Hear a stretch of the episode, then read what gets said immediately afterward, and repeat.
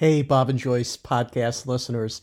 Last week we got a lot of what I thought was very good feedback, a little edgy feedback on our theme of flaws, common flaws of CEOs and why they matter. So we really appreciate the feedback. This week we thought, hey, let's turn the cards and look at ourselves.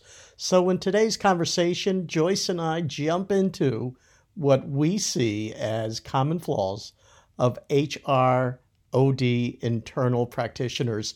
And quite honestly, it was as much as she and I looking in our mirror and seeing the flaws that we both possessed over our careers. So enjoy and keep the comments coming. Hey, Joyce. Hey, Bob. I'm laughing because I'm thinking about the topic we chose for today. And shall I name it? Yeah, put a name on it. Yeah, we just, last time we talked about flaws we saw in CEOs, and then Bob suggested, well, let's talk about flaws we saw in HR and OD. So I'm still kind of going, oh, Jewel, can we see ourselves? So, Bob, you suggested it. You go first. Well, I think that this kind of bounces out last week's episode where it seemed like we were picking on the CEO and all God's creatures, even all marketing. All God's creatures. So, this is a show that is intended for and directed at our HR and OD professionals. So I think it's worthy to have a conversation about common flaws that we've seen or experienced or have been told.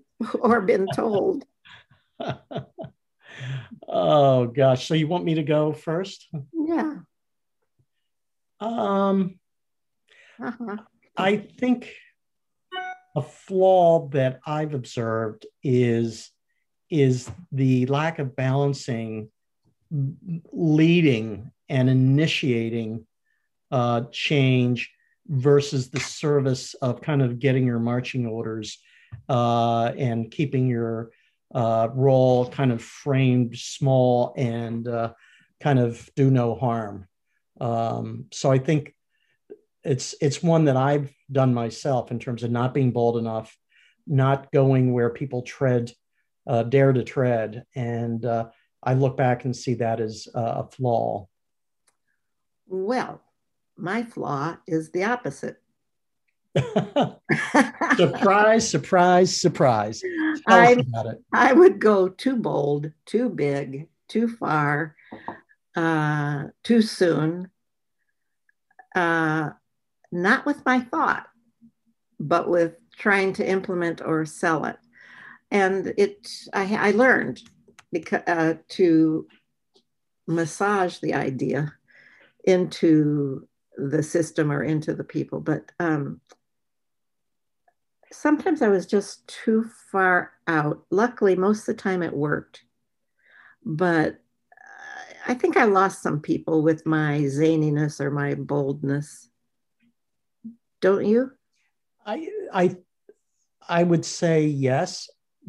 And the people that typically were turned off weren't the ones that ultimately are going to drive the change.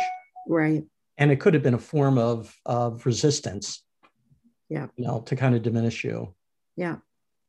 So a flaw that I have seen, and let's just be honest here, that I have done as well, is to overown the performance of the team that I was a part of. Meaning, I think people typically look at HR and say, hey, this meeting's not working, fix it, or we're not getting along. So it's not like I wanted to ignore it, but it was overowning the quality of the work and the relationships in a group that I was a member of that team. I don't even know if that's a flaw, but it's something that I... because if I think about it, it's a shared responsibility for a team to be productive and do good work. You needed your OD person to come in. Not really. I think that I wasn't always clear. And this is part of working internally about which hat I was wearing. As a member of the C-suite, which sometimes we talked about, shall we sell a store or not sell a store? And I had a vote. I'd have to say, here's the role I'm in now. And then when the meeting in which I was a participant was going to hell, I'd say, I'm going to jump in now and facilitate for a little while. And then I would work with the top 150 people on their development. And I'd also be involved in an assessment to let them go. So people, I was usually clear to say out loud that which I was doing.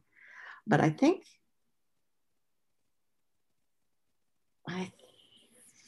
it was confusing to people at times, and also to me, or it was hard to carry.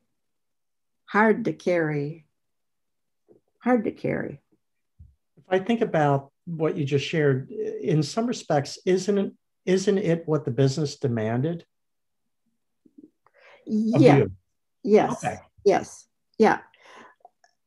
And yet they also agreed. Well, and I had different functions reporting to me that would show that. I think I made a mistake sometimes of being willing to jump into absolutely any problem and become a big part of the solution, but I shouldn't have been in it at all. Got it. Okay. Yeah. So a flaw that I've observed in HROD, and it's probably not exclusive to this group, is knowing when to say, I'm out of here. And what I mean by that is we often talk about HROD being kind of the conscience of the organization. Yeah. You know, when you see something wrong, if not you, then who? And I have just observed in my career too many heads of HR that felt that they were on a sinking ship, that they felt somewhat powerless and didn't have the boldness to either confront the organization or, depending on the situation, to step aside and step out. Mm-hmm. Wow. Yeah. I have two. One is the OD practitioner inside who's much more in love with OD than the business and the company. Mm. Now, on tests and stuff, I would rate high in expertise in OD. But if you don't kind of like the business, and if you don't get the business, and you don't know better than the business. So here's the flaw, is the superiority sometimes of OD. Oh, they just don't get it. Oh, da, da, da, da, da, da. And the truth is, it's the OD's job to help them get it, see it, change it. But to be disdainful, oh, HR makes me crazy because of blah, blah, or the CEO never, or no, you have to stay right where it is, honor it, and you don't know better, you know different. You don't know better. Yeah, I mean, that's a really, I mean, I felt like you were talking to me personally, because to me, that is somewhat the result of, if you feel that you're the conscience of the organization, there is almost a presumption of superiority, or I know you don't. Or I know a different way. Yes. I know a different way. I was committed, and I am committed to my different way. And I did think it was better, but that doesn't mean you walk humbly with that. I don't know how to put it. You can't, you have to demonstrate it and live it. Yeah. The other big thing that everybody always gets is the babble, ODHR babble. You know, like intervention, like system resistance, and massaging the system, opening the flaw. I don't know. marking the boundaries.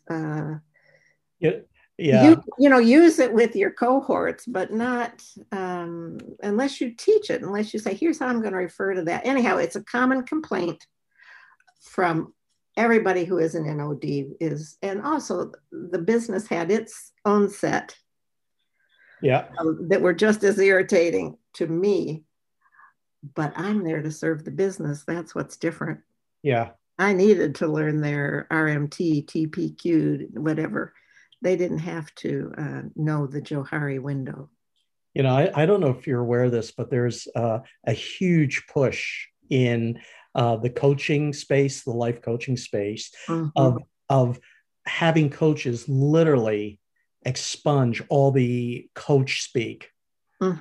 And like, it's almost like an exaggerated reaction where all the things that when I observed, when I was learning and going through certification, I would see all these different coaches and I'm like, I'm going to use that. I think that's a great, what's opening up for you? Oh yes. What's coming up? What's coming, you know, and so now all of a sudden it's like, oh my God. Ah. That's gone. So I think the same is true of OD and HR. Yeah. You know, a flaw I see, and this is more HR than OD, is a failure to be critical of the systems and processes that you have in place. So it's the discipline. Undermining your own. Well, it's like it's not being self-reflective enough of what's working, what's not, where what needs to be tweaked. So I think about compensation. So much of what we do is looking outside and then replicating it inside. Benefits. It's not like our benefits are consistent with the culture that we have and what we aspire to have, but it's more looking at competitively. What is the market demand? And so I think that's true with the very products of the business. Oh, sure. Yeah. You know, don't look at what others are doing. Create what you can in a unique way that fits. Yeah. I used to drive my, I was a member of a board and kind of the HR representative. And I used to drive nuts because I would say, okay, so we just did the market analysis. This is what it says we should be doing for like-size organizations. And then it's like I'd almost close the book and say, but you know what? That's the world. This is XYZ organization. What do we want and what do we need? So it's that. Establish that first, then look at the context and see if that informs it. Yeah. Yeah. What's the price of admission that, you know, you've got to pay this level, but it's that notion of not being as dynamic in looking at kind of those systems and processes. I think, are we close on our time? Because we're trying to be crisper. Crisper. I'm going to say we have 5 minutes, Joyce. Thank you. I have one that's a flaw for HR and OD together. Please know that you need to be partners. Oh. You are not competitive, and it can become competitive, partly because I know sometimes it looked like I got to do all the sexy, interesting stuff, and HR had to do the policy implementation stuff. So I always, no matter who is the head of HR, stayed very, very connected and thought together about, I never took bold action without my HR partner being informed, or with you, we literally partnered. So, and the same thing with communication in general. Your work should have partnerships all over the company. So don't hunker down in your discipline. Yeah. Wow.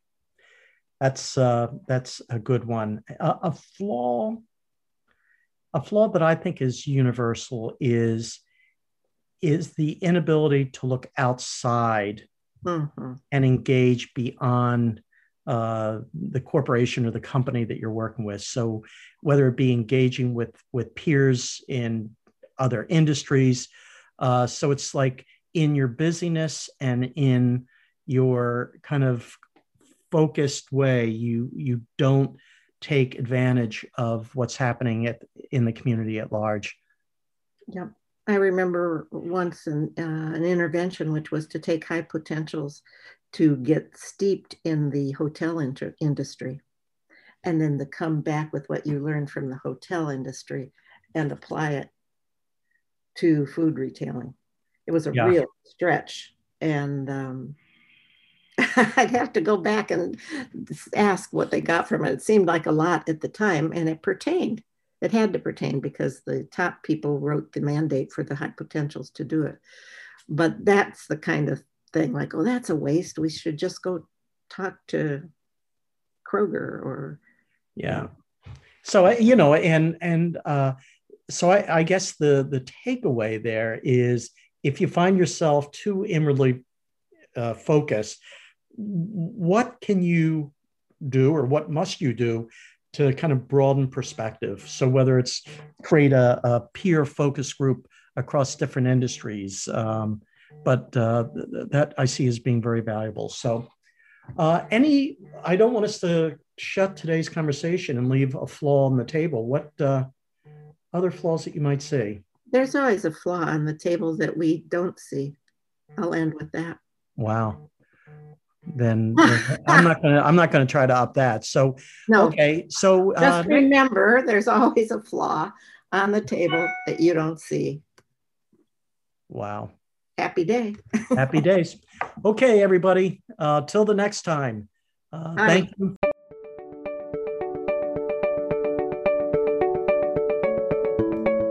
Thank you for joining us on the Bob and Joyce podcast.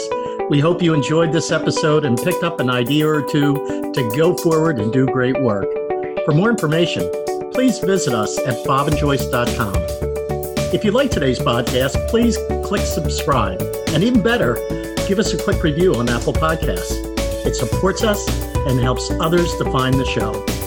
If you'd like more ODHR content, please follow us on Facebook by searching for Bob and Joyce Podcast. Until the next time, be well and be safe.